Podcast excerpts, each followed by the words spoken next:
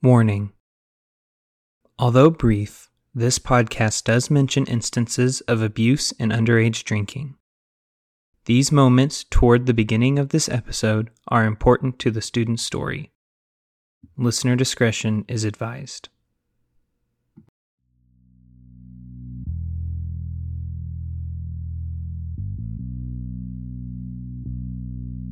Life before my stepfather arrived, it was pretty calm. Like, I could be an average child at a young age and, like, do normal child things. In New Orleans, Louisiana, Byrion's life was simple. She often enjoyed spending time with her biological father and her siblings. But that all changed when her stepfather entered her life. Byrion's stepfather arrived when she was only three years old. At first, everything seemed normal as he would take care of Byrion and her siblings. But as his comfort levels grew, he began to drink more and more around the family. Dangerous patterns continued to reveal themselves within that apartment as her stepfather's comfort levels around the family grew. When my mom would go off to work or to leave the house, that's when he like things would get weird and like the aura would change in the household. This is when Byrion's stepfather became mean and his drinking got heavier. Often he would ask Byrion and her siblings, who were all minors at the time, to have alcoholic drinks with him while their mother was gone. On one such night, after Byrion was just eight years old, Byrion's stepfather forced her to drink with him. After beginning to feel dizzy, Byrion stumbled into the restroom. I came back into the room and he was angry. It was like a really dumb reason to be really mad about. And so he's sitting on the edge of the bed and he glances over at his drink. He's like, Well, why is half of my drink gone? And I was confused. The situation turned violent as Byrion tried to get away from her stepfather. Eventually, he grabbed the closest bottle of alcohol and used it as a weapon. Fearing for her life after the altercation, Byrion rushed to the bathroom at the urging of her stepfather to clean herself up before her mother came home. And then I come back to the room and his whole aura changes again. So, like, it's like another change in personality. And he's being all friendly this time and nice. And he starts apologizing. I guess he felt bad or he didn't want me to, like, react a certain way this pattern continued for years.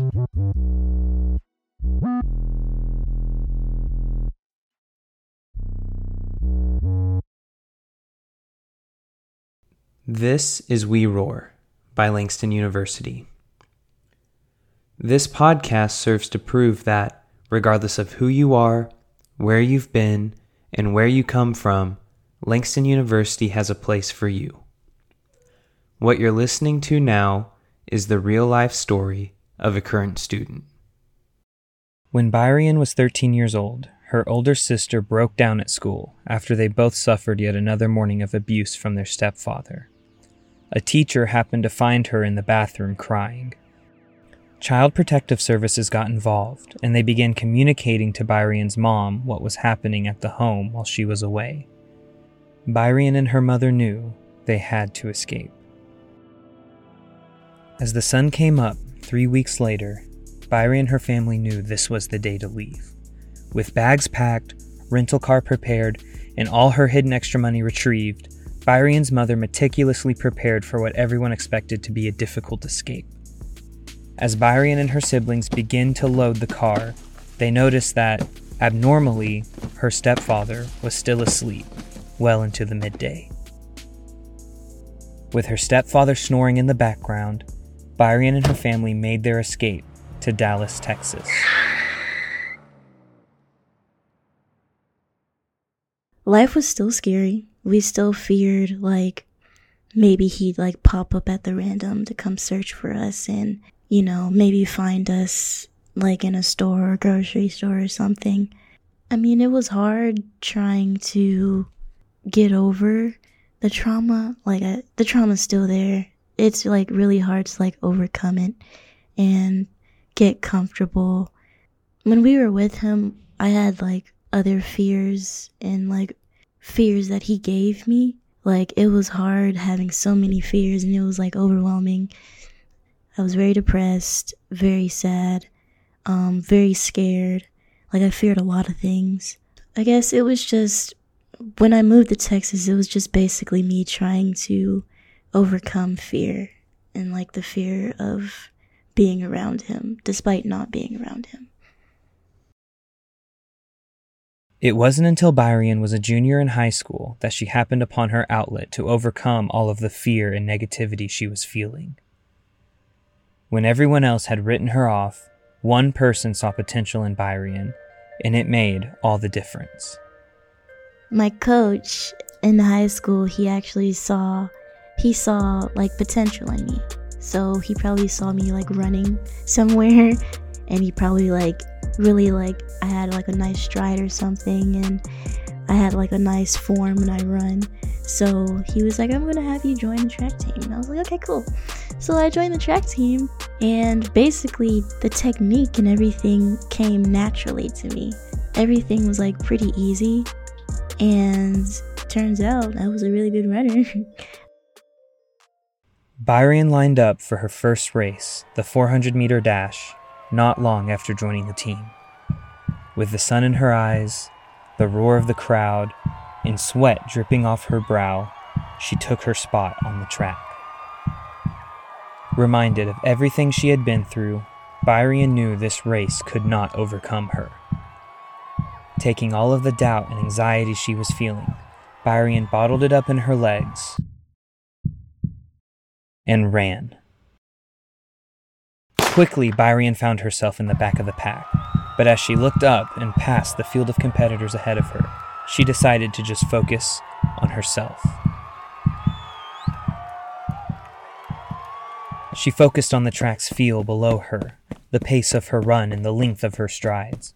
Her legs and arms kept pumping, and, without even realizing it, she took the lead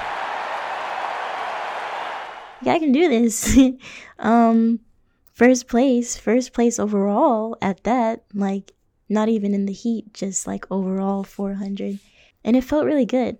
It just like encouraged me to keep, you know, pushing and keep going. That day, Byrion found not just an activity that she loves, but an outlet for her feelings and emotions.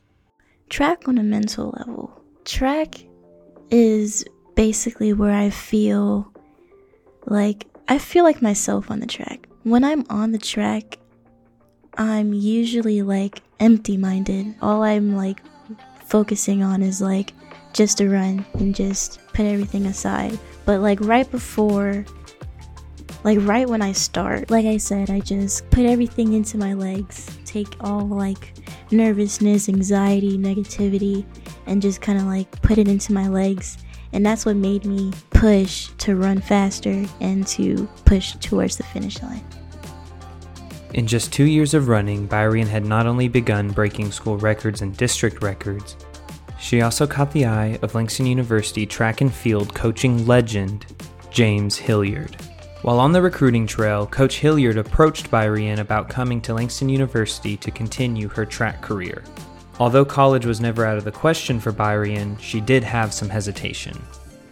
I felt like I could go to college, but at the same time, I didn't want to like leave my family, the family that I grew up with, which is like my siblings and my mom. Um, because I know that going off to college, I'm becoming my own person and being away from them. Um, I mean, college wasn't too much of a like too much of a, an idea in my head until I like reached my senior year, year in high school. It was just more so me not wanting to go to college and to do anything um cuz I didn't really like think anything through. I just really wanted to be around my family mostly and to make sure that they were protected and you know in the right space.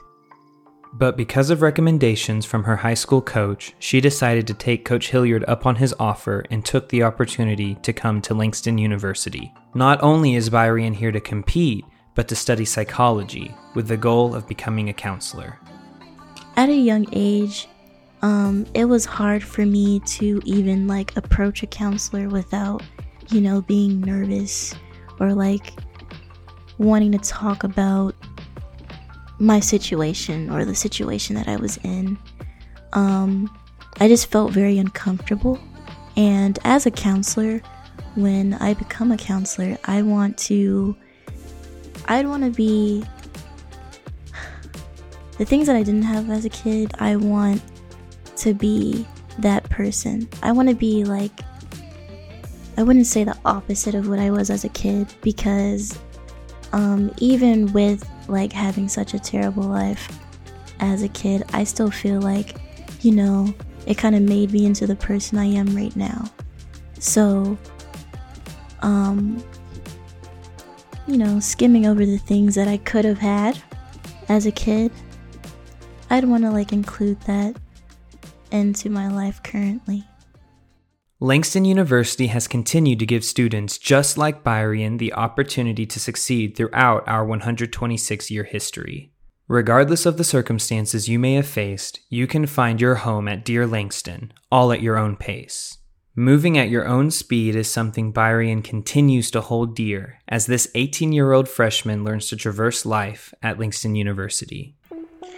I would say um, going to any college as a whole, you should be able to move at your own pace and what you're most comfortable with. So, like, maybe stepping outside of your comfort zone and doing things that may not seem comfortable, but is the right, like, the right way to go. Like what I did with Langston. I wasn't comfortable with going off on my own at first until I started like, you know, doing things out here on my own and getting a feel of how life is transitioning into an actual adult. So, I would say, you know, move at your own pace and know what you want as well as your own person. You should find a sense of comfortableness while also stepping outside of your comfort zone.